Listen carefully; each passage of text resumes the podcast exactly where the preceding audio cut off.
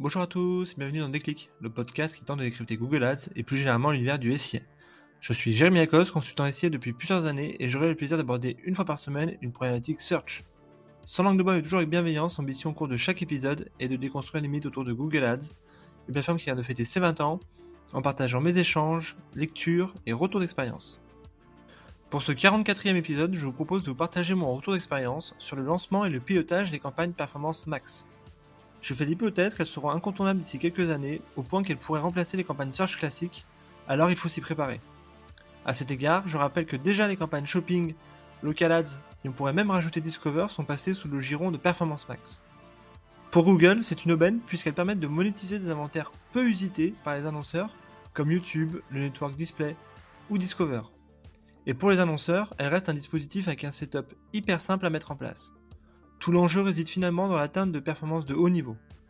Les ayant déployés de mon côté dès le lancement de la bêta, je vous partage 18 mois d'expérience. Allez, je compte les points. La première question, quelle place leur accorder? Autrement dit, les campagnes Performance Max doivent-elles rester minoritaires dans votre compte ou à l'inverse occuper une place centrale? Je suis plutôt de la deuxième école. Sur la plupart des comptes que je gère, Performance Max représente au moins un tiers des investissements car elles me permettent un niveau de rentabilité ultra intéressant. Comment est-ce possible? En allant finalement travailler des inventaires moins concurrentiels comme la vidéo ou le display, elles permettent finalement de baisser mes CPL cibles pour une profondeur de conversion hyper intéressante. Je n'hésite donc pas à les booster au détriment parfois des campagnes génériques. A noter à l'inverse que lorsque j'ai besoin d'avoir une approche chirurgicale sur un device ou un univers sémantique, je dépriorise Performance Max au profit du search classique. La deuxième question, quel setup mettre en place? Autrement dit, quand lancer Performance Max? À mon sens, dès que vous avez des campagnes génériques qui tournent, vous pouvez commencer à réfléchir au lancement de Performance Max, peu importe que vous soyez en situation de saturation ou non. En revanche, comme prérequis pour le lancement, assurez-vous d'avoir à disposition un kit créatif de qualité, en bannière statique et en vidéo.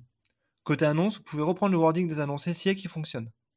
Sur la partie stratégie d'enchère, je recommande de commencer avec la stratégie de maximisation des conversions en y intégrant un CPL cible, le même que vos campagnes génériques.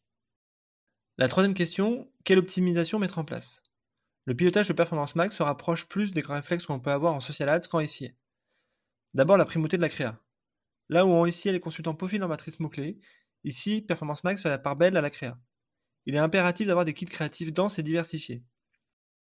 Pour une même audience, je recommande de dupliquer en au moins deux ad groupes pour tester deux approches créatives différentes. J'essaye par ailleurs de les renouveler tous les 3 à 6 mois, sachant que l'intégration de nouveaux kits aboutit souvent à une survisibilité des ad groupes concernés. Côté audience, je vous conseille de privilégier l'approche granulaire. À rebours des dynamiques que l'on retrouve en SIA ou en social en ce moment, il faut découper de façon minutieuse ces ad groupes en y intégrant le maximum de signaux d'audience. Les audiences visiteurs, lookalikes, centres d'intérêt, mais aussi personnalisées pour cibler les visiteurs de vos concurrents. Dernier point où j'ai évolué, n'excluez pas votre marque de ces campagnes car il s'agit d'un signal dont vous privez l'algorithme. Ainsi, en excluant votre marque, vous ne serez pas diffusé en display sur les emplacements contenant votre marque, ce, qui est très dommage. Enfin, utilisez avec gourmandise l'onglet Insight qui est plutôt bien fait pour Performance Max. J'y vais souvent pour avoir une vue sur les performances des groupes de mots-clés, mais aussi pour collecter des insights niveau audience. Et la quatrième question, quel reporting avoir? C'est clairement le parent pauvre aujourd'hui du dispositif, puisque Google ne donne accès qu'à peu de données. Nous ne savons pas précisément quels sont les mots-clés qui génèrent des conversions, ni la diffusion par type d'emplacement par exemple. Quoi qu'il en soit, pour avoir un pilotage fin, la meilleure approche consiste à synchroniser vos conversions offline avec Google Ads et surtout à personnaliser le tracking des URL de destination par ad group.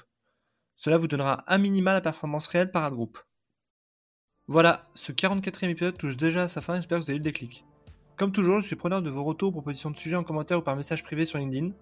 D'ici là, prenez soin de vous, et si vous me cherchez, vous savez me trouver, sur Google, bien sûr. Allez, à la prochaine